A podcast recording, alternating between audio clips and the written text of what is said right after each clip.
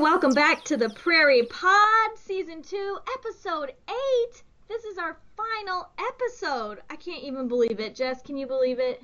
No, of course not. It's flown by, as usual. I know. I'm sad. It's flown by like a wildfire, like a really fast prairie wildfire. You just light it, and then all of a sudden, whoosh, it's done. So, reason why I'm being such a dork and talking about fire is because that is what we're talking about today. Our episode title is The Hills Are Ablaze. I was going to sing it, but then I decided not to. You're welcome, Jessica. You're welcome. Yeah. later. Later I will. So we are joined by two fabulous guests today to help us round out the season, and there's no better people we could think to round out the season with than these two gentlemen. Joe, how you introduce yourself? I'm Joe Blastic with the Nature Conservancy. I manage our Prairie Coteau program across eastern South Dakota and southwest Minnesota, and I'm also the fire manager for South Dakota, um, making sure all of our staff are following the rules and staying compliant with our guidelines and things. I like it. Chris? Yeah, good morning. My name is Chris Smith. Uh, I wear many different hats. Uh, I work for the Department of Transportation, where I serve as a Protected Species Program Coordinator. But a lot of my experience with uh, invertebrates and fire actually started when I worked for Department of Natural Resources in the Non-Game Wildlife Program. And I've continued to stay involved with DNR uh, as a, a private uh, contractor doing some fire effect work uh, with, with them. Awesome. See, this is these are the people to talk to when you want to talk about setting stuff on fire.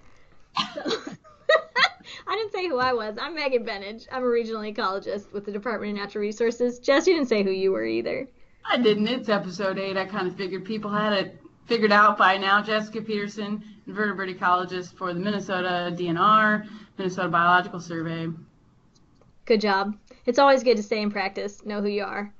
So, yes, today's podcast, we're going to talk about prescribed fire. We call it prescribed because even though anybody who does fire management as part of their job absolutely loves the thrill of fire, these are controlled burns. That's a key word, controlled. So they're for the purpose of disturbance-based management and they're done with the utmost safety in mind and we're usually trying to do it to improve the habitat because prairies need disturbance in order to persist. I wish I had another P word in there because then I could get alliteration. Prairies need perpetual disturbance to persist. I'm going to keep going. Stop laughing, Joe. oh, let's just jump right in. But wait, but wait. We can't jump right in without a caveat. So, I just want to make sure everybody understands. We are talking about prescribed burning in tall grass prairies. And so I just want to make sure, because we're in Minnesota and this may not be clear to everybody, we are not talking about mid or short grass prairies that you'll find as we move across the United States west. Go west, young man! So we're talking about tall grass prairies, and these tend to get a little bit more rainfall. So our climate people tell me we get about roughly 30 inches of rainfall per year. And Minnesota ranges somewhere between 18 inches in northwest and about 32 inches in all the way to southeast Minnesota towards the boot. So just keep that in mind that rainfall matters when you're talking about setting stuff on fire. So, Joe, tell us a little bit about when prairies burned originally. I think, you know, historically, we talk about them burning in the spring, some in the summertime, um, and then in the fall when you had natural, you know, natural things like lightning strikes and those sorts of um, natural occurrences. But over time, you know, our systems have been altered, and that's become a lot more challenging to to mimic and to do. So, um, you know, right now, the, the prescribed fire world focus a lot more on spring burning and fall burning, with not as much summer burning. Um, not because the ecology doesn't need it; it's just because things have changed. Uh, it's usually staffing, right? Like that's when we have crews. Yeah, staffing, and you know, back in the day, we didn't have all the noxious, you know, invasive weed issues. Um, so we've got to take that into consideration too when we're talking about burning and removing all the vegetation. Um, we sometimes can open ourselves up to some invasion from the plants we don't want. And we're burning, and you say removing the vegetation. We're just taking off. Burning just ignites what's above ground. We still have so much below ground. Oh, a- absolutely. We're talking about the vertical structure, the duff, the thatch, um, allowing that sunlight to hit the soil to stimulate our, our native plants to come back. Well, Joe, tell us a little bit more about about how prairies survive fire. What is it that part of their biology that makes it so that you can burn off the top layer of them? Well, it, it comes down to their extensive root structure. You know, a lot of folks don't realize that our non-native grasses, um, Kentucky bluegrass and smooth brome, really don't have that much of a root structure. They might go down a foot or so, whereas our native plants, our native forbs, their roots will go down 12, 15 plus feet, um, which is really impressive. So when you remove that top, they still have all that stored energy below the ground to revegetate and come back up. There's a really awesome, um, I'm trying to think of the name of it, the Land Institute in Kansas did this really cool partnership with National Geographic where they took photos of prairie roots and they had to do them in sequence. And Dr. Jerry Glover is standing with, I think, either a picture of intermediate wheatgrass or switchgrass. I can't remember which one. And it's like 21 feet of roots that they show, and it's just this huge tangled mass. I mean, they prairie roots, Rapunzel ain't got nothing on them. Let's just say it that way because they're just huge. And so I encourage you to look that up. It's Jim Richardson is the photographer, and he's a fabulous photographer, and he really captures if when we're talking about roots, he really captures it. That I don't know if you guys have seen. Have you guys seen that? Yep. I know it's iconic. If you're gonna do prairie management, you have to take a look at that because that just tells you how much we're dealing with below ground. There's a whole community under there. Okay, I segued myself, but I just got really excited. Okay, Joe, keep going tell us a little bit, just quick and dirty, what are the benefits of burning? Why would we want to burn, especially since now, like you mentioned earlier, we're not usually burning in midsummer, which would have been historically when the prairies would have caught fire because of lightning strikes, because that's when we have most of our peak storms, or used to have. So now I think most of the you know the prescribed burners are burning to control our invasive grasses, our smooth brome and Kentucky bluegrass, and really the best time to get after them is in the early growing season. So that's why things have kind of shifted to the summer and the or spring and the fall.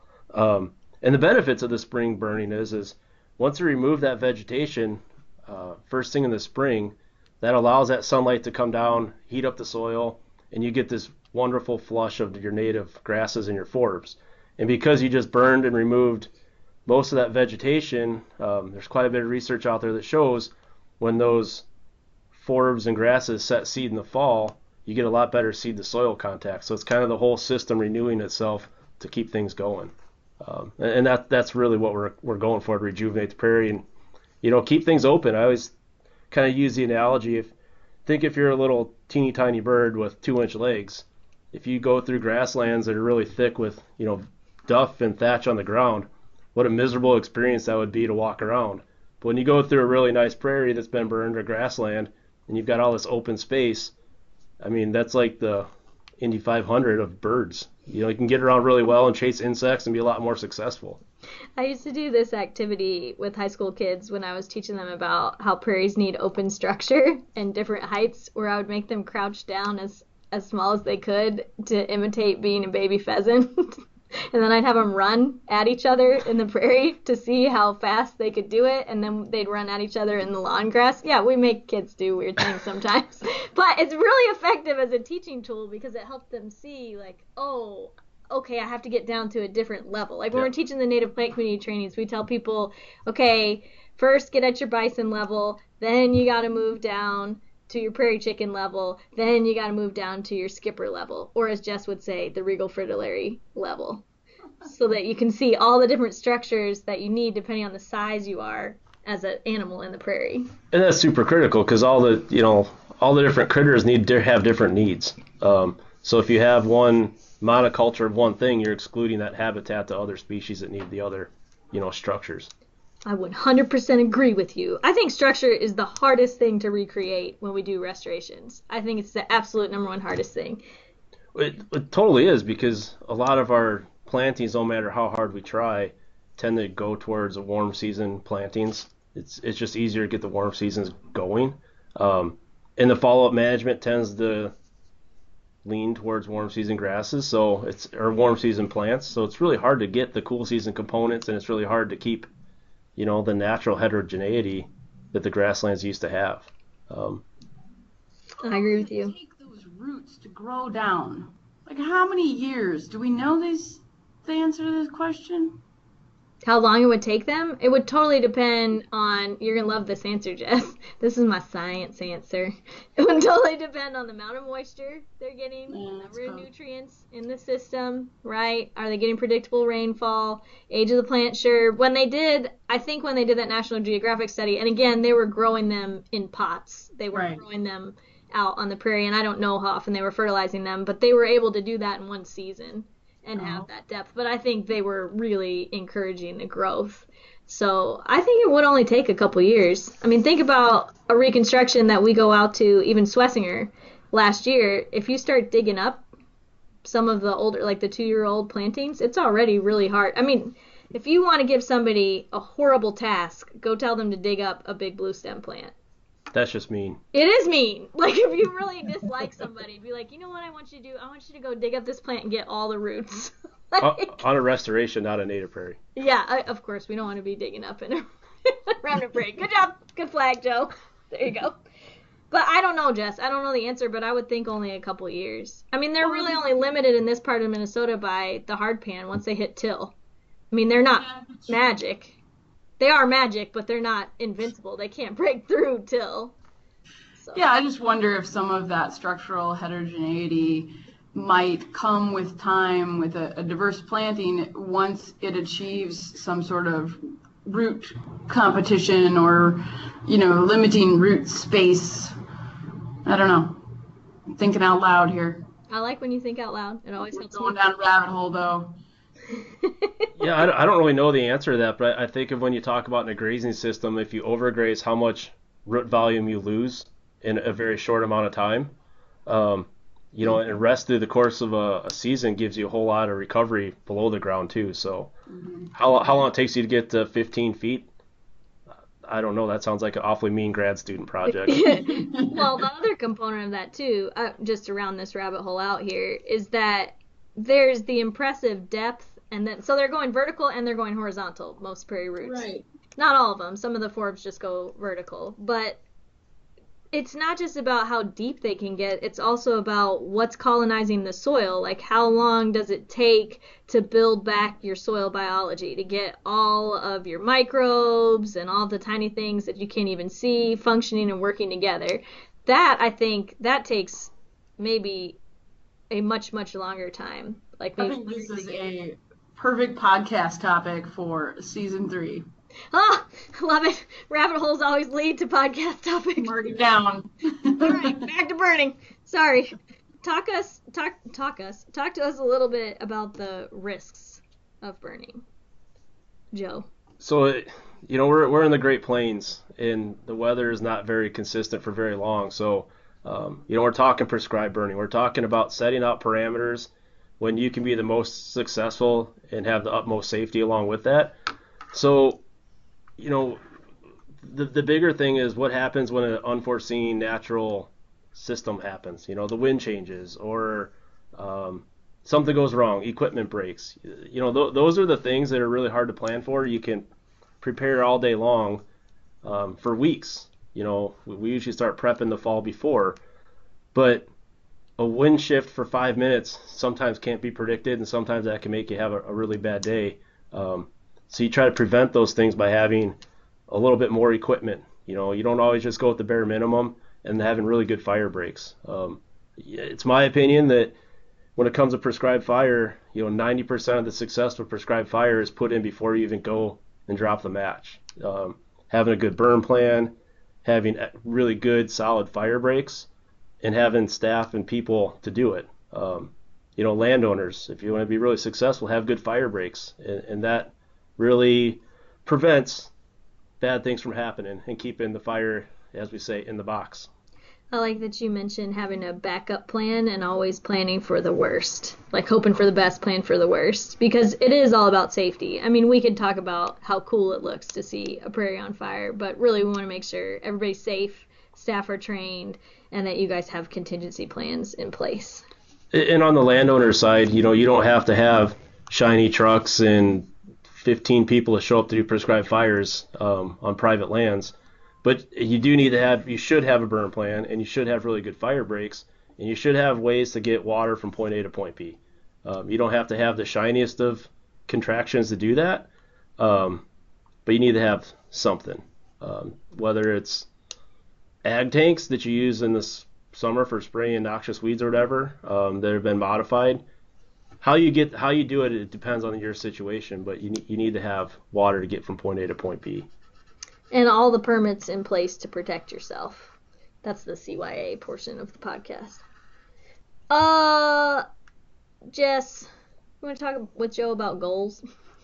I would like to talk to Joe about goals. We talked a little bit about, uh, you know, knocking back cool season invasive species, but what might be some other site goals that you would have in um, occasions where you would use fire as a management tool? So it seems like anymore, um, you know, there's there's just more and more encroachment from the, the Green Glacier. You know, eastern eastern cedars, red or eastern red cedars. Um, particularly as you get along some of these river valleys and farther west into South Dakota. Um, but they're popping up along shelter belts, and you know people plant them. It's still in South Dakota. I don't know about Minnesota. It's still the number one planted tree in South Dakota. Um, when you're talking about cedar control, it really comes down to timing. Um, little small cedars are a little more susceptible to prescribed fire. As these cedar trees get a little bigger, it comes down to timing and putting a really hot fire on them. Um, and timing might be early earlier in the spring when you can really send a ripping head fire because what you're trying to do with cedars is get all the needles to fall off those trees. Um, if you leave a little bit of green on the trees, essentially they're going to come back and continue to be a pain in the butt. So if you're going to target cedars, you want to target it when you're going to get the most heat and the most pressure on them. And a lot of times when you're really trying to get after cedars, those are the days that others may not want you to do prescribed fire because it's usually a little bit hotter, a little bit on the drier end of things. Um, things are a little more volatile, but when you're really trying to kill those, you know, mature cedars, that that's what it really takes to get after them. So it takes a little bit more planning and prep to make sure you're still safe while you're doing it. Oh, absolutely. Yep, and, and fire, you know, and, and fire unit design comes into play. Um, you know, not putting fire breaks right next to the big patch of cedars. Um, you know, buffer yourself uh, a couple hundred yards so when those things start torching out and you get the really cool flames and smoke and all that, you don't have to worry about embers coming across your, your fire breaks and creating issues. I read a paper last year that said if you start you know, without cedars. And cedars are a native tree. We've mentioned this before. And so a lot of times we get the question like, well, if it's a native tree, why are you so focused on trying to get rid of it? And it's because cedar likes more of itself and it doesn't play well in the prairie. I think we mentioned this on season one too. It's just about maintaining that prairie vista. And we have so little prairie left. We're talking less than 2% remaining in Minnesota. And so I think another comment that we hear is, well, they're great deer habitat. Well, they are, but you know what else is great deer habitat? Prairie. So you don't need cedar trees to have deer. I guarantee you, you will have deer if you have open prairie habitat. But so the paper was saying that if you start, you know, without any cedars in your prairie, that if you burn on a rotation of seven to eight years, you can keep you can suppress them and keep them at bay. But sometimes that's hard to do. Right. Staff and timing and well, and, and yeah, I, I think that goes back to the historical regime. When you used to have big fires, it'd be really big and hot. You get rid of a lot of those mature trees. Um, you know, in the current system we have, it's harder to get fire on the ground. And you know, for for TNC, we try to target. I'm probably in the five year range for getting fires done, five to eight sometimes. Um, it is really hard to stay on a three or four year rotation because of all the factors you can't control. And one of the factors that gets bigger and bigger in southwest Minnesota and in my work area on the Prairie Coteau um, is you know urban sprawl. Houses. People want to build their houses on these nice vistas or live next to a natural area, and that's great. Um, but then those same people also don't necessarily like to have smoke in the air, and we have to accommodate for that. And highways and hog barns and all these different ag ag things that are coming up are just more challenges to you know to make fire do a little bit harder because you are responsible for your smoke, so you have to take into consideration all those different factors and roads and people, and um, it's tough. And So- then you have to have good weather on top of all that. And you have to find the right balance. So it's like you said, there's nothing wrong with wanting to have. Who doesn't want to have their house next to a natural area? I do. Can't afford it, but I do. Like, I mean, so, but you have to still figure out how to find that right balance so that you're being a good neighbor. And when you build your house on the prairie next to the natural areas, expect the smoke. I'll, you'll be the first one I call, Joe. yeah. like, please come help manage my prairie. So it sounds like the getting the appropriate return interval on your on your fires is a challenge. Are there other hurdles that you face, Joe, when you are trying to manage all these lands with fire? You know, really, it's the factor that nobody can control is the weather. You look at last spring when we had blizzards and snow all the way in the mid to end of April, and then May came around, and then it got to be like 90 degrees within three weeks of the snow going away. Um, so when we have all these big fronts coming through, it, it can be tough to find our, our weather windows that keep us within prescription that even allow us to do the work. Um, so, like I said, you know, prescribed fire, that means you have a very defined set of parameters you're trying to stay within. And, you know, sometimes the weather, the weather just doesn't cooperate when these big pressure fronts are moving through and winds are screaming out of the northwest for three days and then uh, screaming out of the south for a couple days. And then you get some rain or whatever. So, um, yeah, th- those are the challenges, and, we'll never be able to predict it. And that's why I really, I don't necessarily like to measure our success based on acres. Um, I like to measure our success kind of based on units and our ecological objectives. Um, so if someone comes and says, you know, we did a thousand acres this spring or whatever, that's awesome. Um, but I, I might give the same value of awesomeness to someone that did four acres of really defined and ecologically object a unit with ecological objectives and give that person just as high of a high five as I would somebody with a bunch of acres. Because it's quality over quantity. Yeah, yeah. I like it. Um, so we talk a little bit about this. Uh, well, I talk a lot about this because I'm always thinking about how we can randomize what we burn. So there's you're talking about you have these goals, you have this number of sites, and you have different challenges on each site. Maybe one site you've got cool season invasives, maybe another site, as you called it, the green glacier. I've never heard that term. I love it. I want to coin it of red cedar coming through. And so you're trying to manage all these different things at each site. But then there's also the very real, when you're thinking ecologically, this would have all happened randomly. So now we're in this prescribed system. So I think a lot about how can we, if we don't have, um, let's say we get the prairie to a point where it's pretty good. You know, it's it's functioning pretty well. Uh, we've got our invasives at a tolerable level. You're never going to get rid of all of them. Um, but you've got them at a tolerable level where your natives are dominant. You feel pretty good about the healthier prairie. The, we have good wildlife response going on. Then I talk to managers about how can we randomize this. So I really want to make a wheel of fire. I want a wheel of fire. And so this would be I, I wish that it would be as big as like the Price is Right wheel so that when we spin it you can like reach really tall and just be like boop, boop, boop, boop, boop, boop. it would be so exciting. But so on the wheel of fire you would you'd have like your spreadsheet of which unit and then you'd spin the wheel and then it would give you your timing and your return interval. So it would say like okay you're going to do a spring burn, summer burn, fall burn. That's that's one of your choices on the wheel and then it would tell you like 5 years, 3 years, whatever when you're coming back. And so then that would really help you randomize it. And I want it to be a wheel because it's more fun than a random number spreadsheet. I want it to be a really big wheel.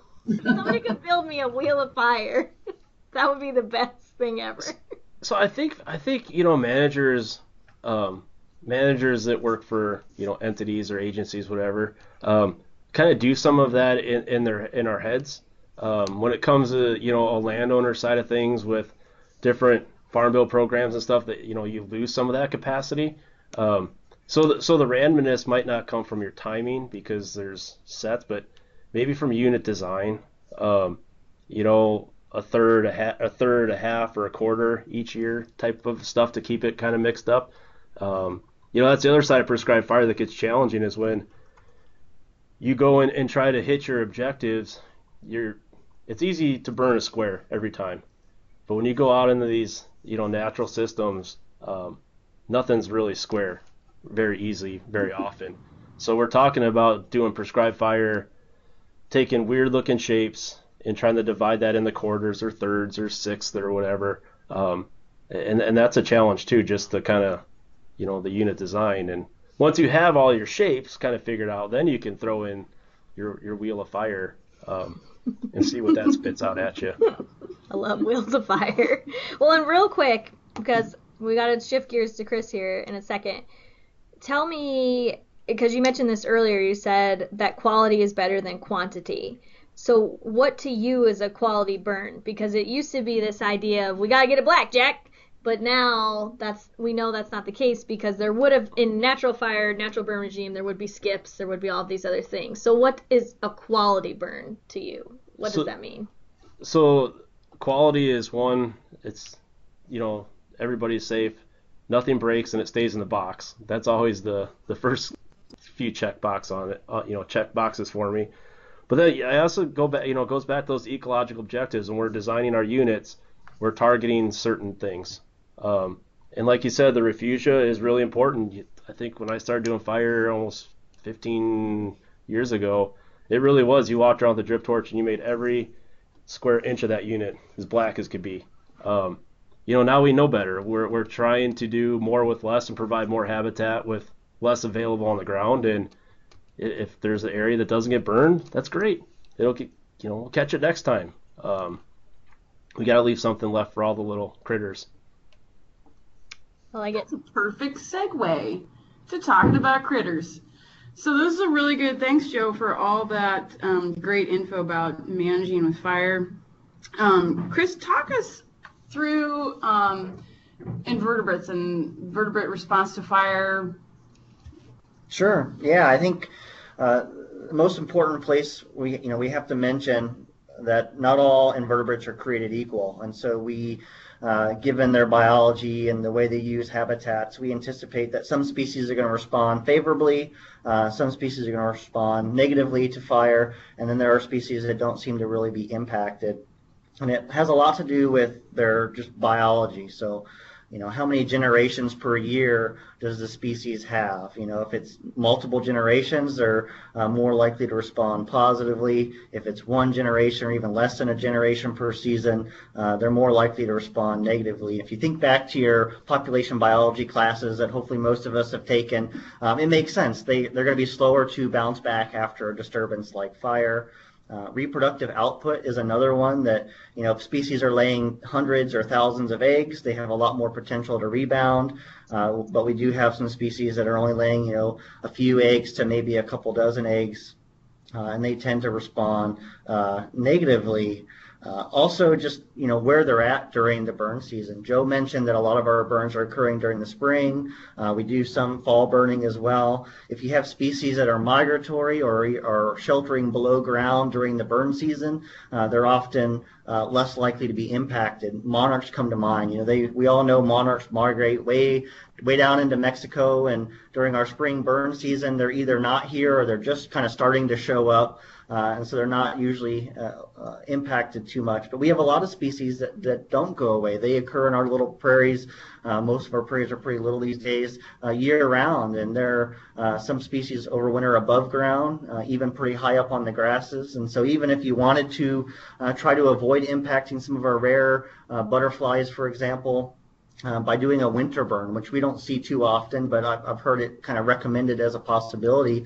Things like the Poweshiek skipperling, which hopefully everybody listening to this podcast has at least heard of the Poweshiek skipperling. It's this critically endangered little butterfly, and it overwinters up high on grass. And so even a wintertime burn would have catastrophic effects on the population if it occurred in a particular prairie.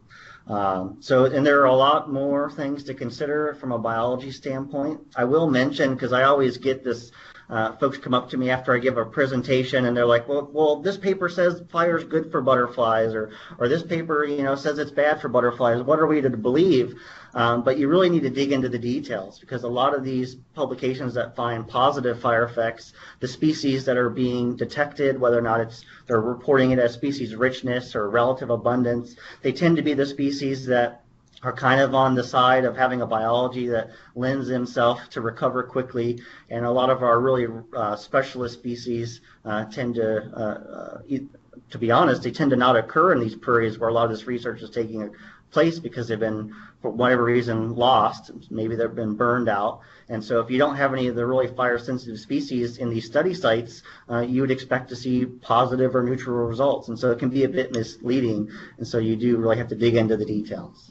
Yeah, I asked you a question that I hate getting because it's it, people like to think of all invertebrates as the same, right? But just as you mentioned, many different species are doing vastly different things. They're at vastly different life stages overwintering or at any other time during the year. And so to to ask the question, you know, how, how does fire affect invertebrates? Well, that's kind of, there's a lot of answers to that question. Yeah, it's a tough one. And uh, a group that's very rarely talked about, we actually have a lot of prairie endemic land snails. They're mm-hmm. specialist species. We don't even really know anything about them. Probably some of them are critically endangered and we don't even know it.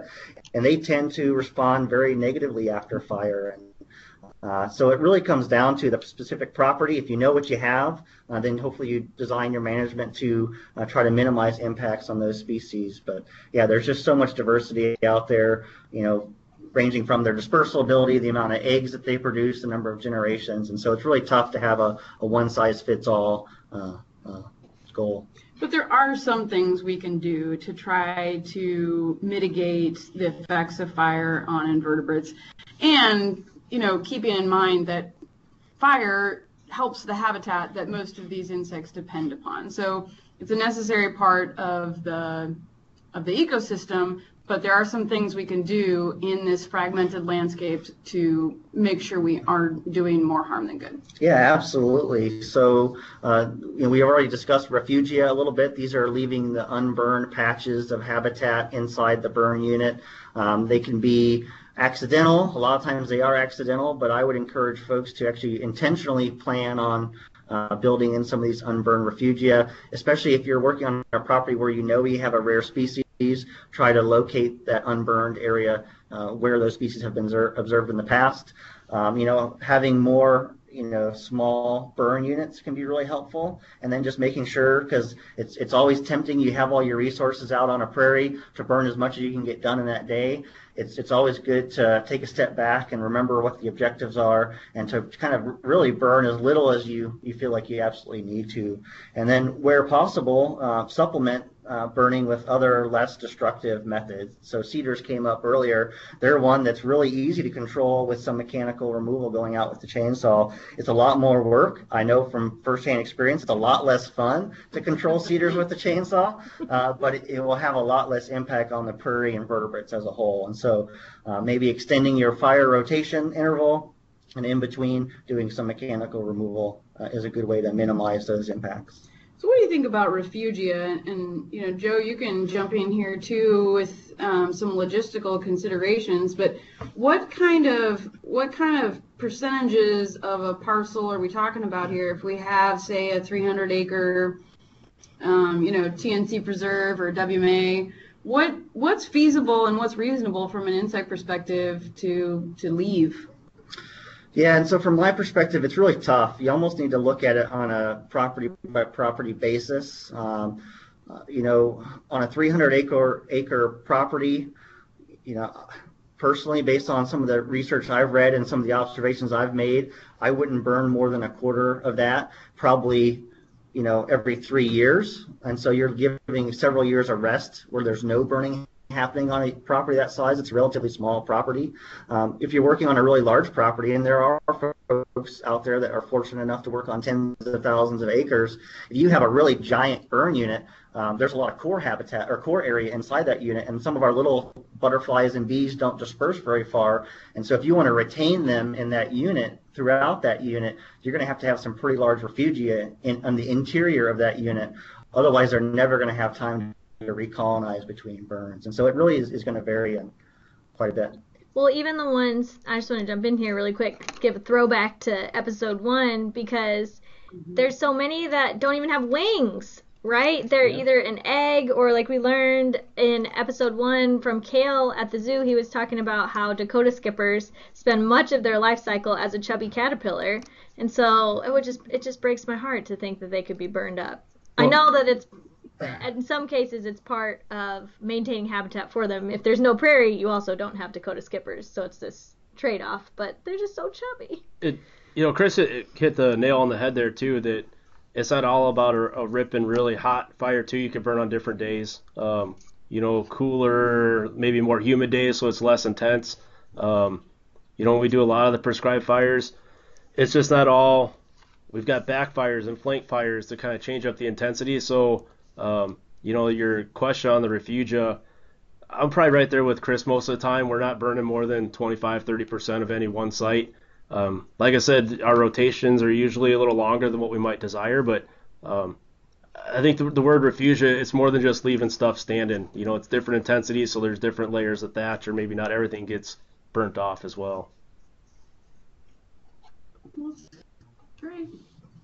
I know. I think I think Oh, there's so many things we could talk about, and I feel like we're just not even scratching the surface. But we have to jump into our next section. Jess, are you ready to do it?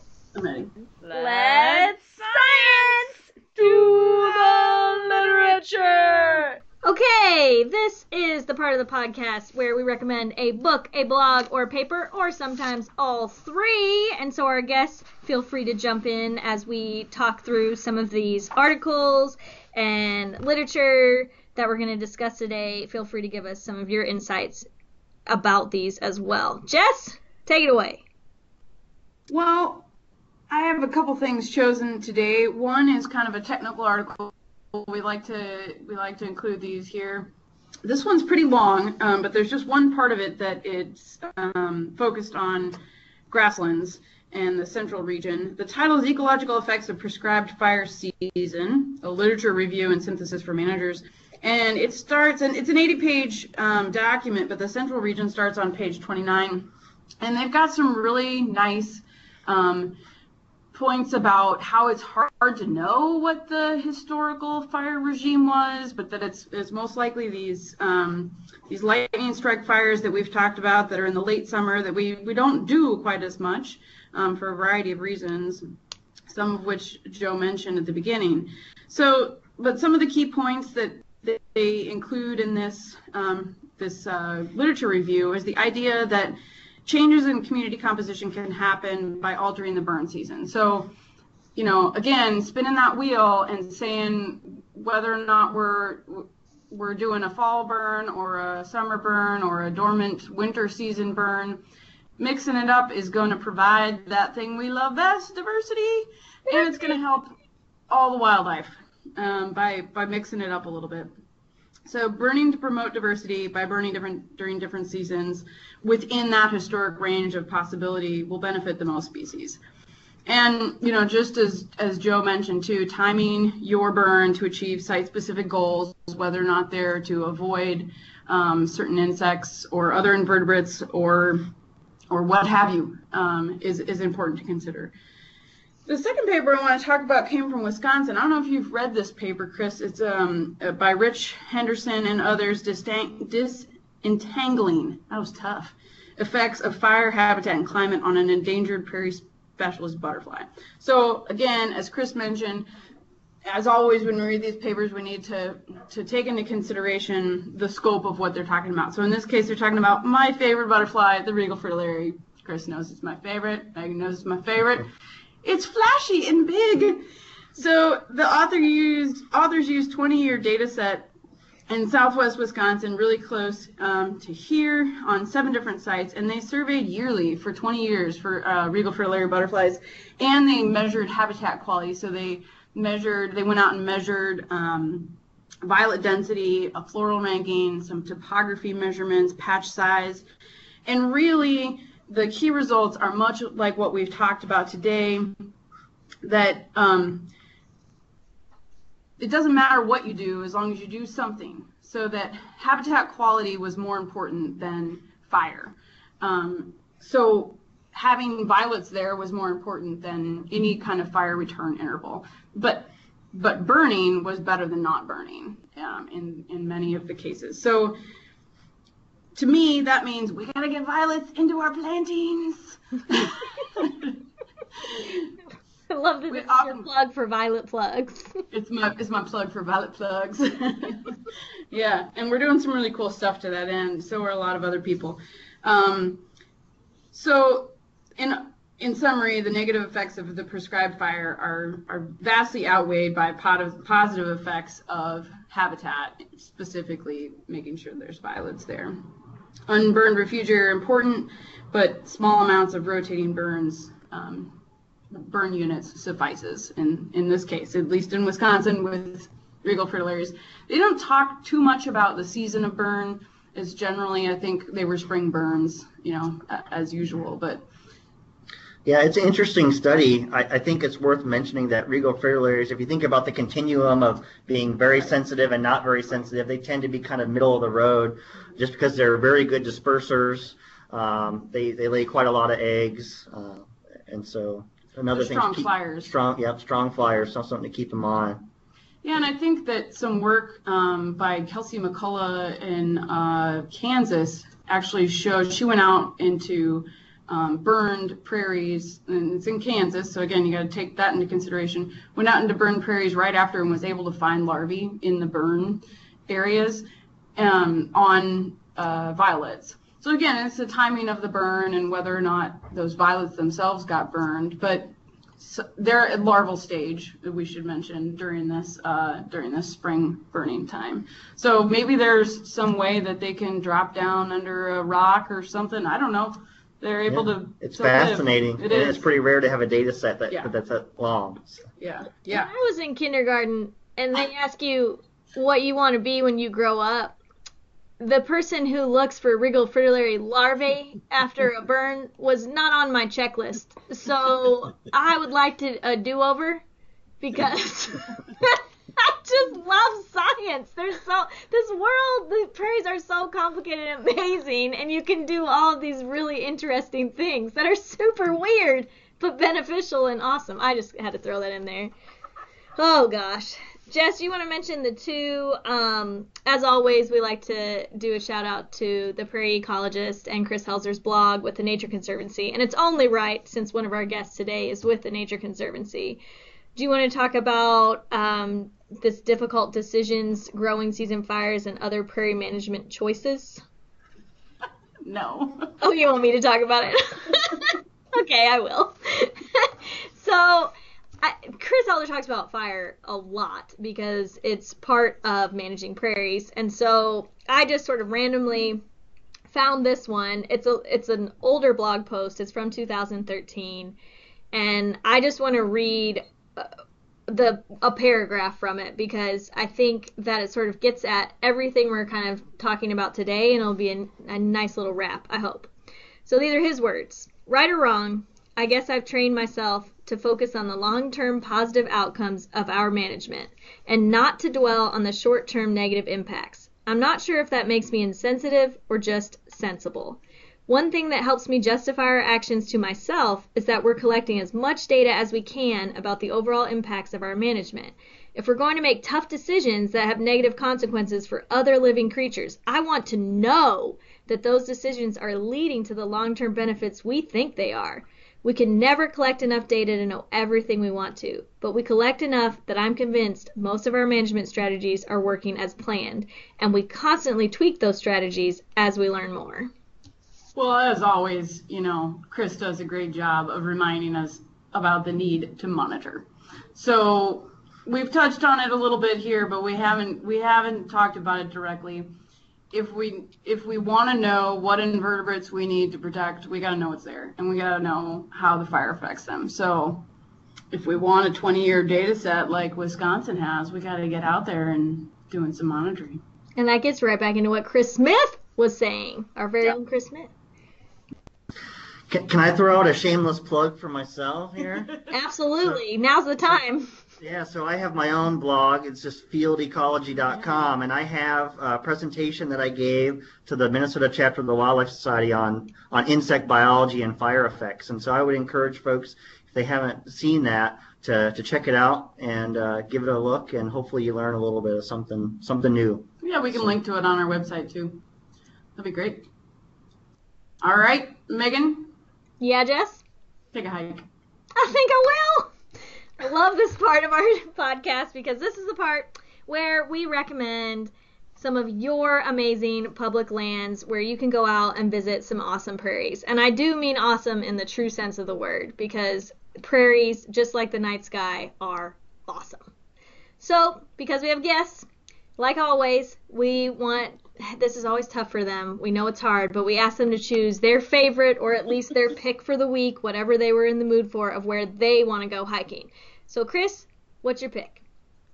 Yep, so I, I picked Uncas Dunes SNA, and it's it's a mix of prairie, oak savanna, and oak woodland. I know it's maybe not true prairie in the sense uh, of what you usually cover, but it's a really fascinating place. A lot of remnant habitat. It's sand, sand prairie, so lots of cool rare plants and animals. Um, just a really unique property that fortunately DNR acquired to protect, and lots of great work happening there to maintain and enhance that habitat. And so it's a it's a wonderful day to be out there hiking through the hilly terrain.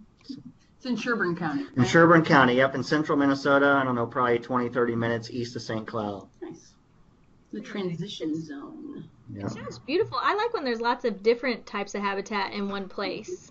Because prairie landscape, it has all kinds of things in it, not just prairie. It has calcareous fens, sedge meadows, all of these things.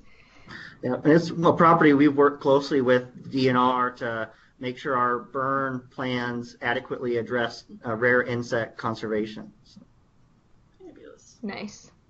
Joe? Yeah, so I I guess I'm gonna cheat and go with two. Um, since I crossed the border and work in South Dakota and Minnesota, I'm also gonna be shameless. Um, you know, a, kind of hidden gem in Southwest Minnesota, down in Jackson County, is Lindgren-Traeger Bird Sanctuary. It's a TNC-owned site um, on the shores of North Heron Lake, and that's one of the few spots. Actually, it's the only spot on the lake where you can actually look out on the lake and see the migratory birds. Um, in dry years, the mud flats are full of shorebirds. I'm personally not a birder, so I couldn't tell you what the birds are. I just know there's a lot of them. Um, there's a few more swans starting to, to nest in that area. There's some other great habitat projects, you know, in that vicinity, as long as some waterfowl production areas and game or game management areas. Um, but then on the South Dakota side, when we're talking some unique spots like calcareous fens, just across the border, about 10 miles or so, uh, TNC has a series of sites: Seven Mile Fen, Jacobson Fen. Um, they have multiple calcareous fens. It could be a really cool place to get out and explore towards the end of August, early September. So those those are my two plugs, one for each state.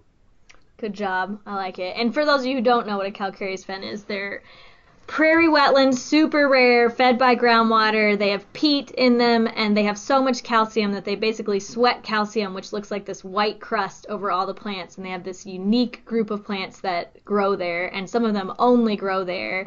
They're pretty treacherous to walk through, so take a buddy, because you can definitely fall through the peat. But they are they are very rare. They formed after the glaciers receded, and they're pretty amazing. Oh my gosh, I can't believe it. That's our last take a hike for the season.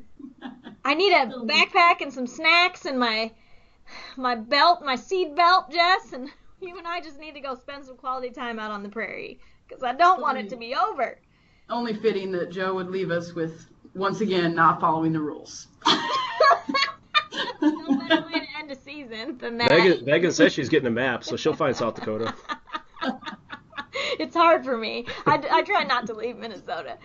Oh, Chris, Joe, thank you so much for your expertise and your time. We really appreciate it. Um, all good things must come to an end. So, this is the wrap for our final episode of season two of the Prairie Pod. We really hope you've enjoyed it. We've enjoyed it. I learn stuff every time. Jess, you learning still? You still Oh, learning? of course. Always. I know. Ah, there's always so much to learn. So we hope that, as you know, it doesn't end here. the us talking at you ends here, but the time on the prairie doesn't end. So as the blue stem turns purple and the Indian grass gets golden, we look forward to seeing you out there on your public land holdings or just on the prairie somewhere. So get out there and explore and let us know what wonderful things you're seeing on the land. As always, you can catch all of the resources we talked about today, including the Let's Science and the Take a Hikes, on our website at mndnr.gov backslash prairie pod. all right, till next year. Bye, y'all. See ya. Check you later. See ya.